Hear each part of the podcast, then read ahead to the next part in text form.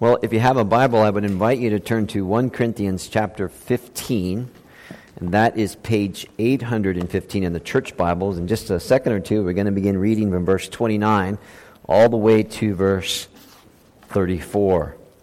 Verse 29, 1 Corinthians 15.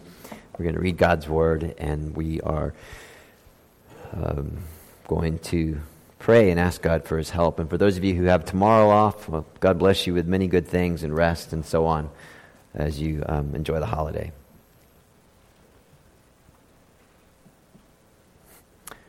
Okay.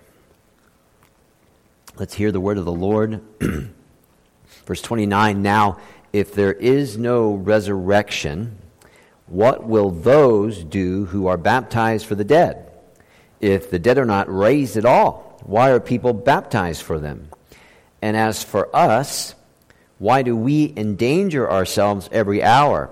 I die every day. I mean that, brothers, just as surely as I glory over you in Christ Jesus our Lord. If I fought wild beasts in Ephesus for merely human reasons, what have I gained? If the dead are not raised, let us eat and drink, for tomorrow we die. Do not be misled. Bad company corrupts good character. You'll notice that's in quotes. Paul takes that from a pagan poet. Bad company corrupts good character. Come back to your senses as you ought and stop sinning, for there are some who are ignorant of God. I say this to your shame.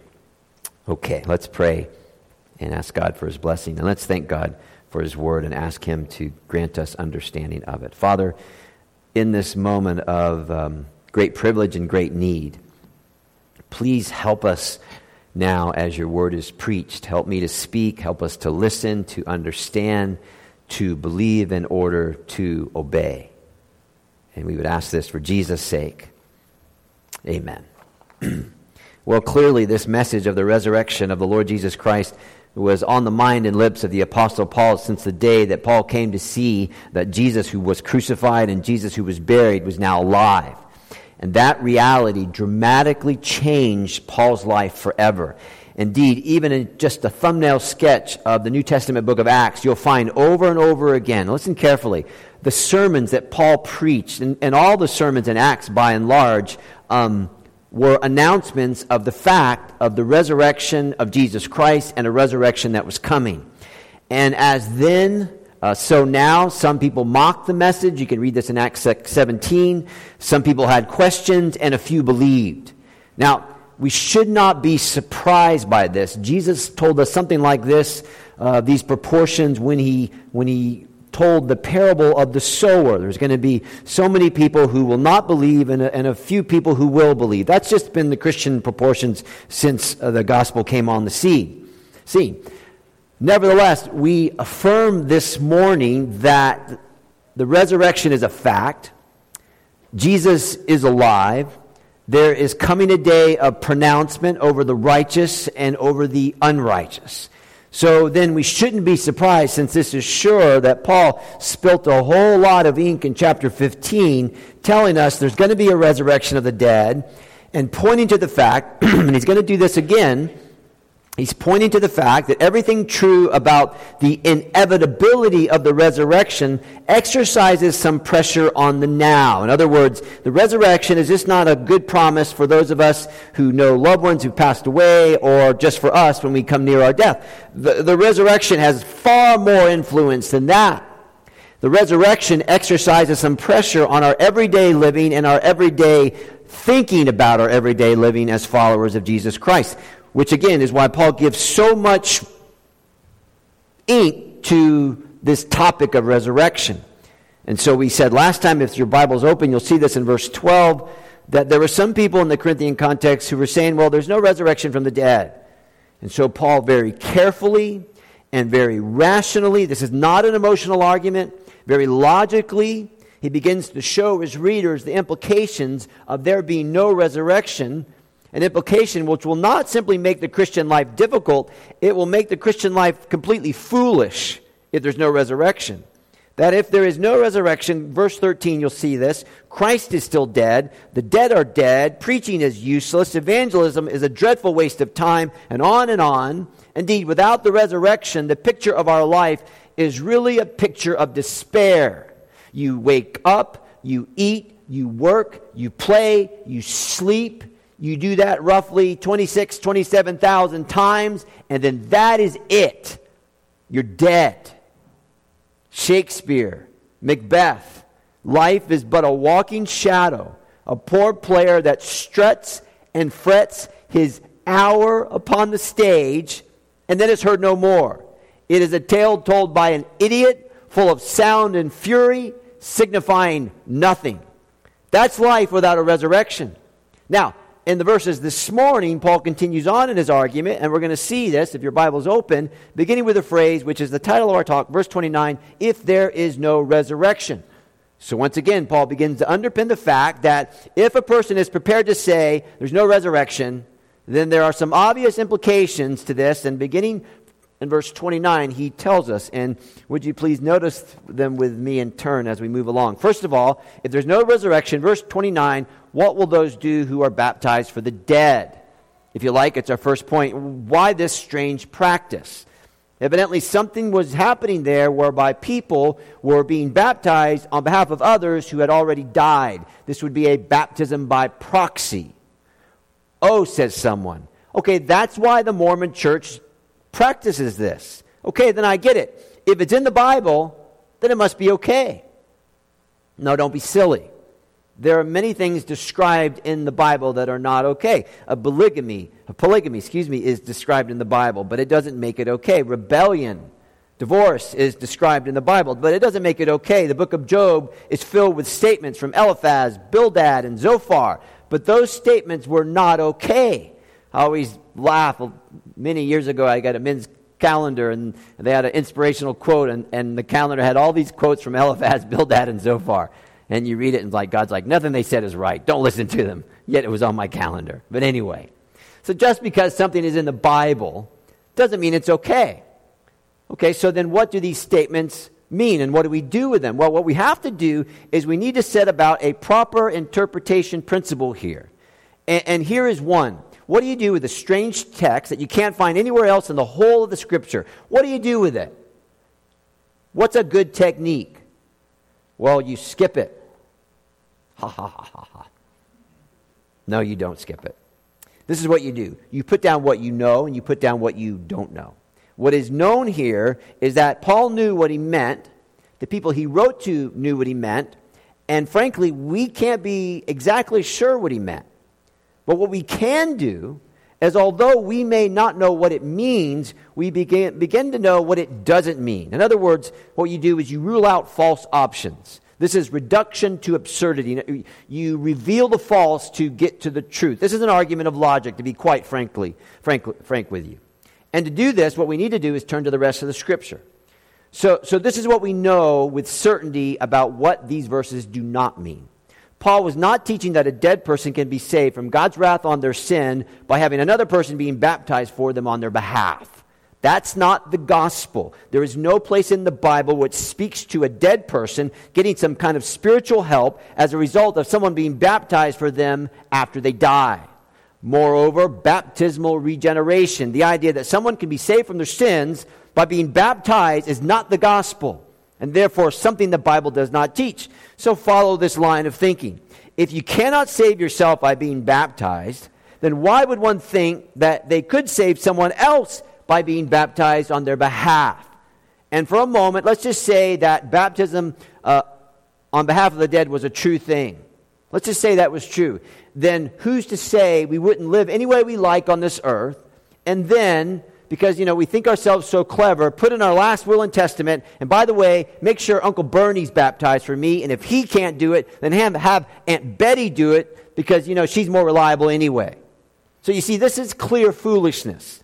Baptism, baptism of any kind, dead or alive, does not provide salvation. It simply explains salvation.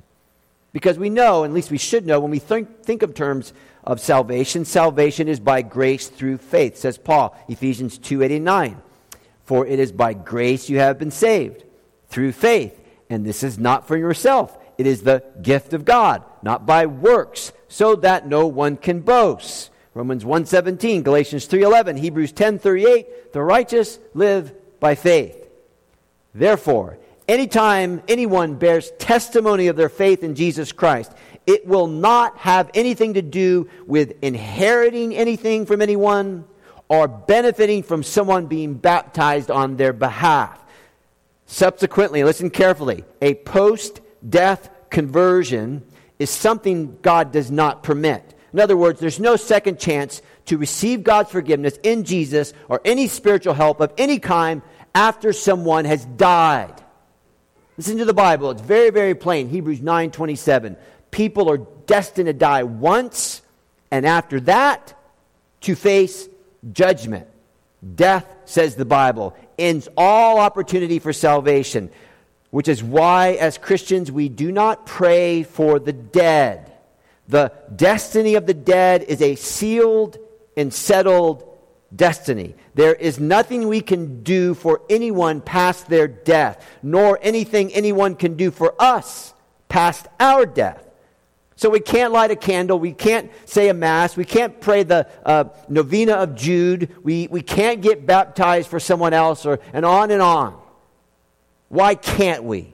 Well, because the Bible is very, very clear. There is no second chance past death. And if you think about this, this is why life matters so much now. This is why the life of those who we love and we rub shoulders with on a routine basis, who are outside of Jesus Christ, this is why their life matters so much now. This is why the Bible says today, not tomorrow, today, if you hear God's voice, don't harden your heart. Now is the day of salvation. Now, follow the logic. It's pretty simple. Now is the day because you do not know if this moment will ever come again. And you do not know when your last moment is. So then, if you don't know when it's coming again, if you don't know when your last moment is, then now is the day. If you hear God's voice, don't harden your heart. So we can know for sure that whatever is being referred to here, there is no reason to believe a baptism for a dead person can achieve salvation. Okay, then just for a minute or two, what is baptism? It's a good question.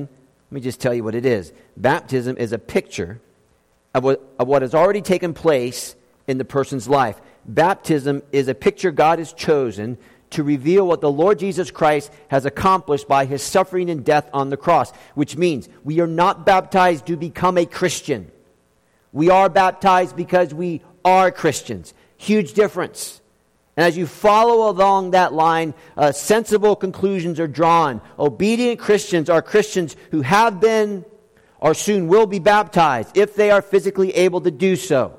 Jesus said, it's pretty simple. If you love me, you'll keep my commands. He said, go into all the world and preach the gospel and make disciples and do what? He said to baptize people. And loved ones, if you're here Sunday by Sunday and you profess faith in Jesus Christ, then I praise God along with you. But if you haven't as of yet been baptized, then the big question is, what are you waiting for? What are you waiting for? The only thing I can think of in northern Minnesota in our context is for the lakes to warm up a little bit. And I'm with you because I always have to get in the cold lakes to baptize people. But seriously, what are you waiting for? If you've never been baptized, do not be disobedient. Baptism is an act of obedient faith that proclaims publicly that you're a Jesus guy and you're a Jesus girl or you're a Jesus kid. Baptism, which doesn't stay, save, still matters greatly. So then, the bottom line to verse 29 if there's no resurrection, what will those do who are baptized for the dead? If the dead are not raised at all, why are people baptized for them? The bottom line is something was going on in Corinth, obscure though it was. There were people in the church who were being baptized on behalf of the dead, and that is heresy. So, a good question would be okay, if it's heresy, then why doesn't Paul correct them? Because some people could argue, and some people do. There's like about 40, 45 different ways people view this. Since he doesn't correct them, there has to be a reason for it, or maybe it's not so bad, right? Well, it is bad. We made that clear. But I think he doesn't tackle the issue because that's not the issue before them. The issue before them is if some people are saying there's no resurrection, then everything about your now would be dramatically changed. So, those in the Corinthian church who are saying no resurrection, Paul's asked the simple question okay, then why are you baptizing by, baptizing by proxy? You're so certain that there's nothing past death, then why are you practicing this strange practice? And as you continue on, this is pretty clear, I think. He might be saying, guys, I think you have a sneaking suspicion there is a resurrection. Because then why are you doing this? If, if when you're dead, you're dead, why are you bapti- baptizing by proxy? Now, it doesn't take too much of a leap to think about this in our own context. We come across people all the time who have no affection for Jesus Christ. They are not saved by grace through faith in Jesus Christ. They're not gospel people. But when tragedy comes and when death comes, what do they say? And I'm glad they say it. Will you please pray for me? I need all the help I can get. I'm with you. Or in the context of death, well, he, he's a good person, so he'll be fine. Now, why do so many people do this? They do this, and listen carefully. This is high brain stuff, but we need to know it. They do this because the denial of life after death and a judgment to follow is an unsustainable denial. Everyone knows by nature that life is not all there is. There's something past our death because God, Ecclesiastes 3:11, has set eternity in men and women's hearts. Because Romans 1:18, what is known about God is clearly seen, so that men and women and young people are without excuse. Therefore, says the Bible, it is not natural to disbelieve there is no life after death. It is rebellion. It is rebellion because indifference to God in this is restricting a conscience which God created to know that there's something past death for everyone. 75 to 80% of people still believe that there is a heaven or a hell. Why is that the case? Because God put that in the very psyche, in the very conscience of every person who's ever exists or ever will exist. So, for someone to say there is no resurrection is a denial of what is self evident in the very center of their essence because God has made it self evident. It's part of being made in His image. So, so, a long time ago, when I was speaking to my atheist friend at a funeral, he said, and this is not the person's name, but he said, John will be fine. John was a good guy. He'll be fine. I said to him, wait a minute. John's either dead and gone forever, or there's something past death. Which one is it? because you can't let him have that. So, in effect, the Corinthians were caught out, and he says, Hey guys, uh, no resurrection? Okay, then why why are you baptizing on behalf of the dead? It's because in your heart of hearts, you know there's a resurrection. You know there's a resurrection. It could be something as simple as this Why do so many people show up on an Easter Sunday, and then the next Sunday they're not there? Well, there could be many reasons. There could be many reasons. But one of the main and plain reasons is everybody knows there's something past death because God made it that way. So that's our first question why the saints practice. Second question why am I willing to be persecuted? And again, it's pretty straightforward. If there's no resurrection, you'll see this if your Bible's open. Why would Paul and his ministry team, verse 30, because he says us, why would all of us put it on the line every day for Jesus? Verse 30. And as for us, why do we endanger ourselves every hour? Verse 31. Why am I dying every day? Verse 32. Why am I going to Ephesus preaching the gospel and putting myself under a world of hurt? Why am I doing that? You know, am I a masochist? Is my ego so out of check that I'm just trying to draw attention to myself, mere human reasons? Why not, and you see this in verse 32, why not just turn on my inner fat Albert, right? Sorry about this. Hey, hey, hey, you know, gonna have a good time. You know, why not just waste away in Margaritaville? To quote Jimmy Buffett. Why should I live a life of such, such, such, such suffering if there's no resurrection? I go into Derbe, I have my bottom handed to me. I go into Lystra, I have my bottom handed to me. I go into Philippi, it's the same thing. Everywhere I go, I suffer so much for Jesus. So if there is no resurrection, then I'm a sick, masochistic, self advancing, ego driven fool. That's what Paul's saying. And, loved ones, the point is pretty plain. What is the point of any present suffering for the sake of the gospel if there is no future delight promised by the gospel? What is the point of coming to grips with the very clear self denying ministry of the biblical gospel if there's no resurrection? If there is no eternity and a perfect place with our perfect God and his perfected people? What's the point? Well, the answer is clear. It's pointless if there's no resurrection. So in verse 32 and following, actually, it's verse, no, it is verse 32. Paul re- refers to a specific occasion, which may be figurative, it may be literal. He may very well have been put into arena with a wild beast, but it's unlikely because he was a Roman citizen. However, there were variances in his life in this. Paul had his face slapped, which never should happen to a Roman citizen, but it did. So perhaps, maybe he really was running for his life in the arena. But please, listen carefully. Whatever it was physically to Paul, Paul tells us exactly what it was in 2 Corinthians 1 8 and following, what it was for him practically. might, all you'd have to do is turn a page or two and you'll find this. This is what happened to Paul in Ephesus. He says, chapter 1, verse 8, 2 Corinthians, We do not want you to be uninformed, brothers and sisters, about the troubles we experienced in the province of Asia. We were under great pressure, far beyond our ability to endure, so that we despaired of life itself. You hear that? We despaired of life itself. And please notice this in passing.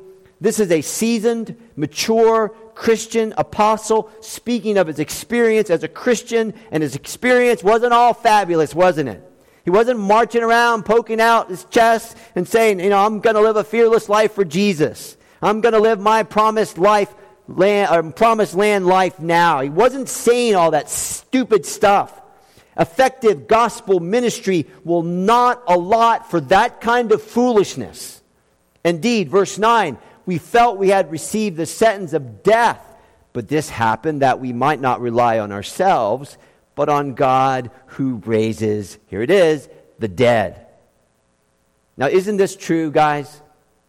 When all is well and when all is rosy, we tend to just go skipping along.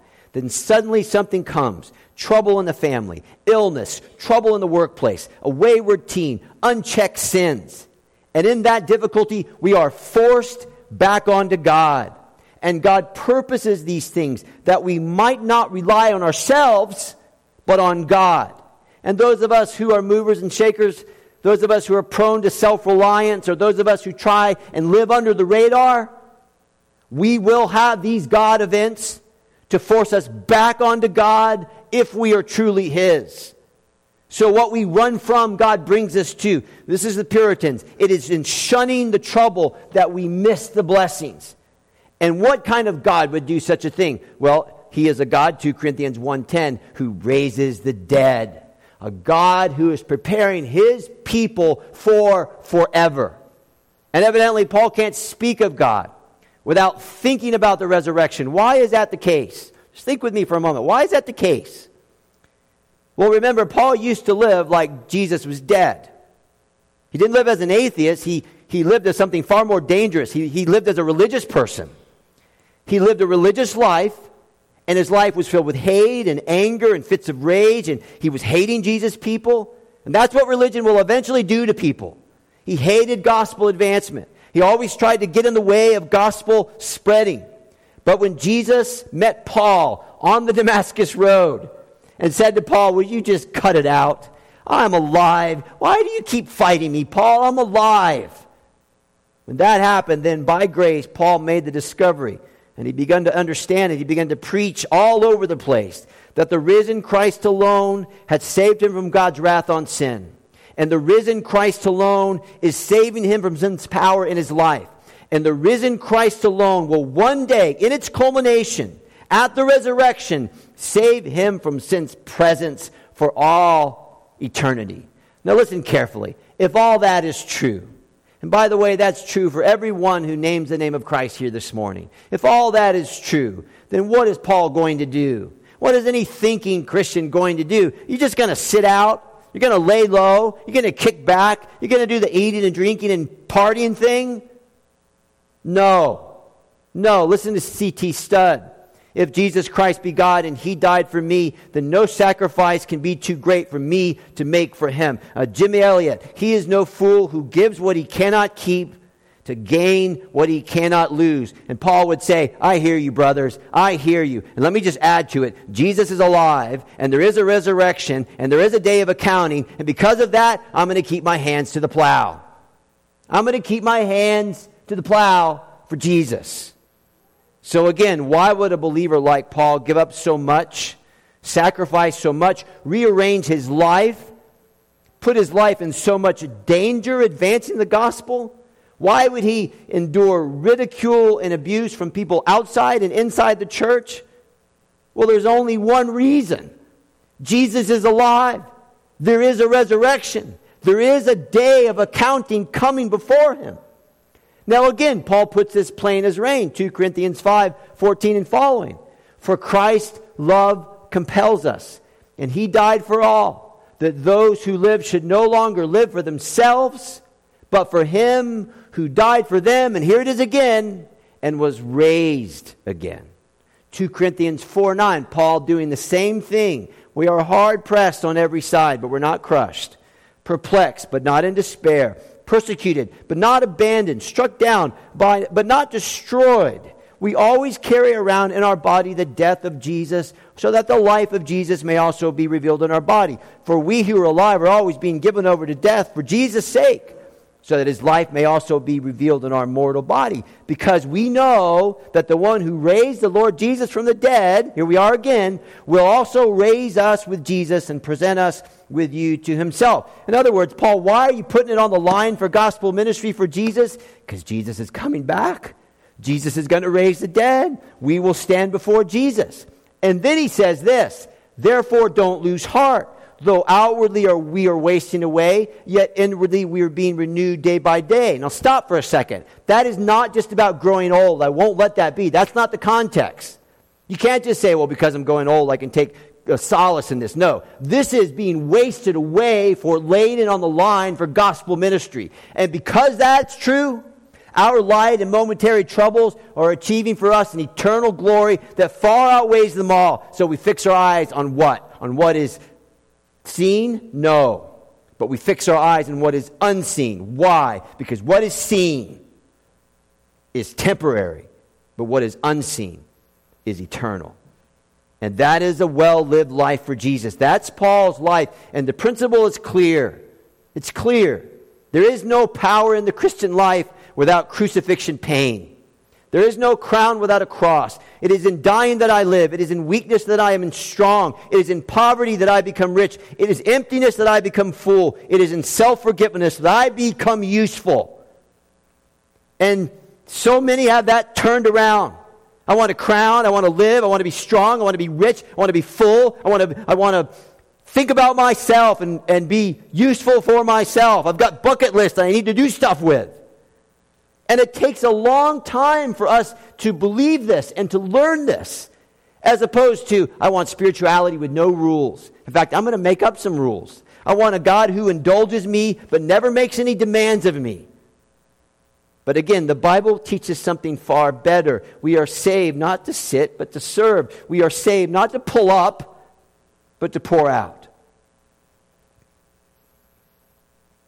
And you know, the one thing which I think makes it so hard for us to, to grab onto this reality and to actually believe that is because we live in a time and a place where we know nothing of the kind of suffering that Paul has endured. We live in a post Reformation society. We, we don't know what genuine persecution is like.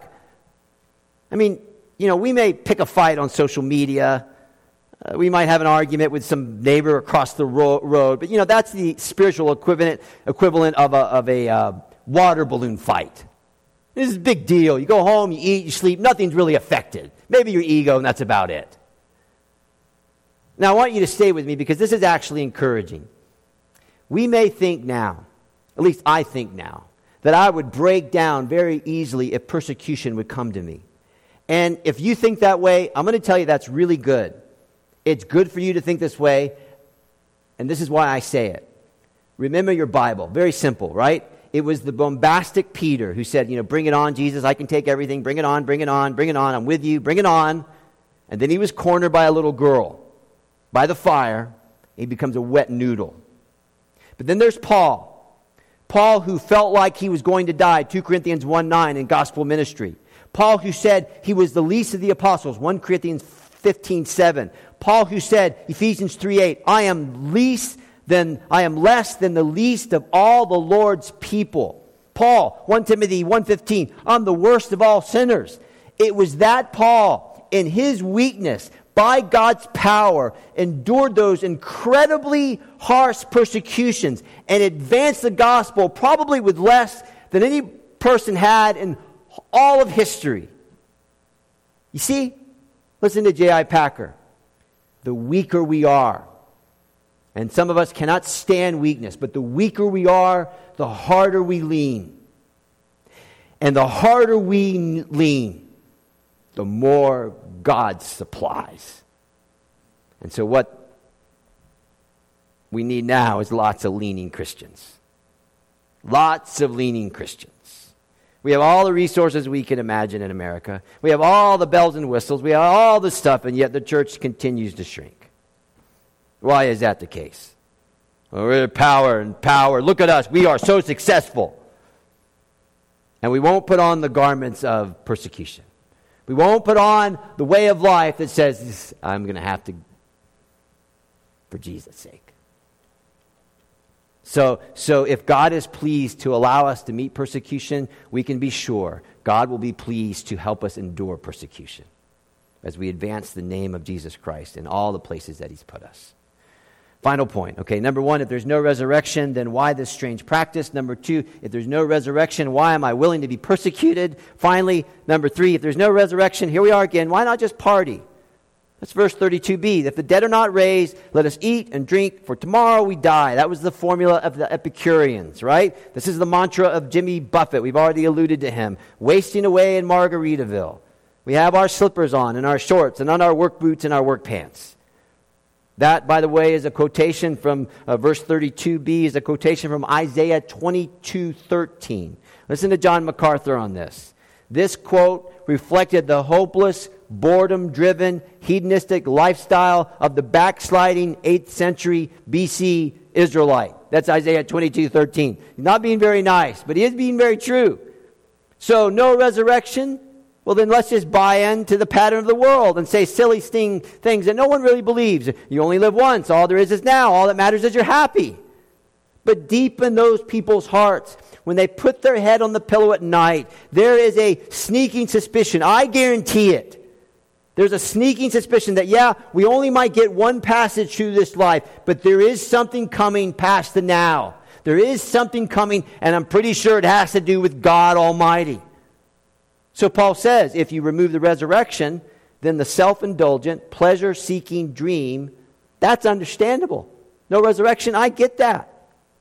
So what he does then, he concludes with verses 33 and 34. Verses 33, you'll see it there as a proverb. Do not be mis- misled. Do not deviate from the course. That's what he's saying. Bad company corrupts good character. Okay? What's he saying? Well, you become like the company you keep. You become like the ideas you spend time with. You become like the books you read. There's a gentleman who his name is Tremendous Jones. I don't know how he got the first name, but his last name is Jones. He'll probably be happy that I quoted him, Tremendous Jones, because tremendous people usually like being quoted. But anyway, he said something very good. You'll be the same person five years from now, except for the people you meet and the books that you read. So you become like the books you read. Fill your mind with only getting and greed, you'll become a greedy person. If you hang around critical people, you'll become a critical person. If you hang around slanderers, you'll become a slanderer. So it's the presence that we keep. This is what Paul is saying. The presence that we keep will definitely have an impact on our life. As you believe as they do, you will behave as they do. Some of the Corinthians were believing, hanging around the no resurrection people, and it began to show in their life. He goes on, verse 34 think, come back to your senses. Uh, Luther translates this snap out of it. Literally, it reads, get out of your drunken stupor. Some were strained so far that Paul essentially says, You guys are drunk. You don't know what you're doing. There is a resurrection. Verse 34b Your ignorance of God then has moral implications in your life.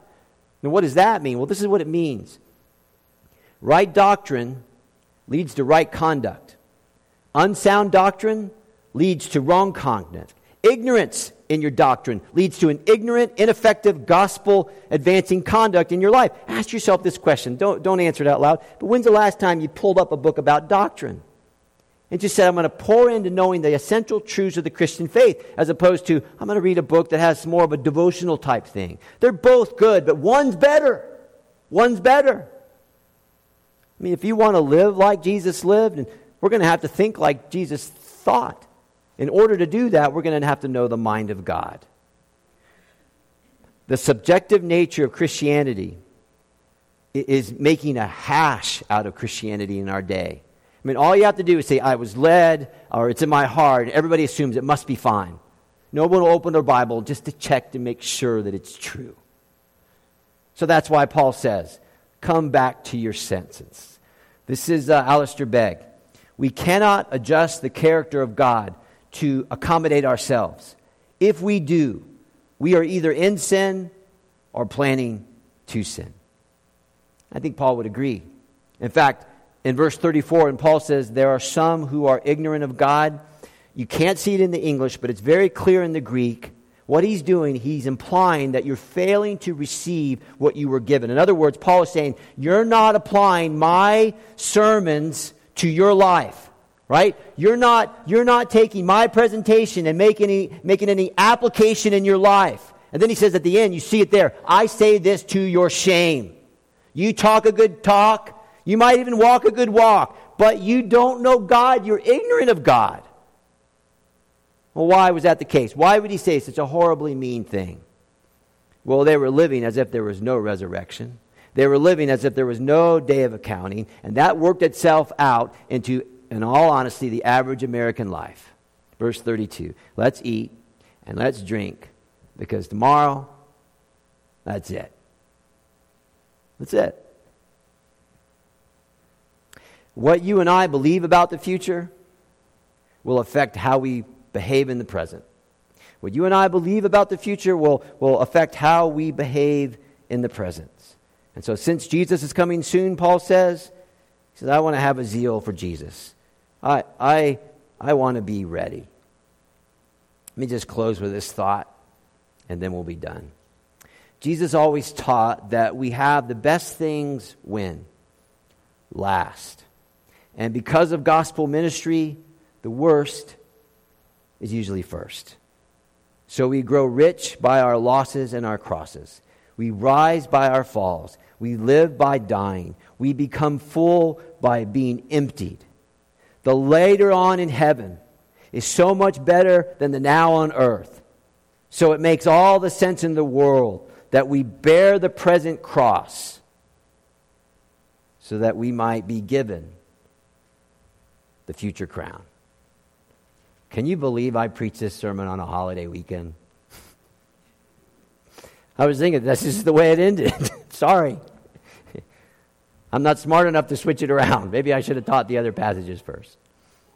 Thanks for your attention. Let's bow and pray. Oh, Father, we praise you that the grace that was given for sinners to be made righteous is the same grace that was given for sinners like me to become more holy.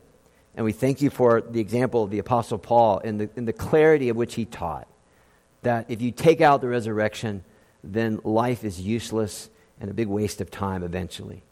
And so, Father, we pray for the grace to think hard about these things. We, we stand uncondemned before you as Christians because we belong to Jesus Christ.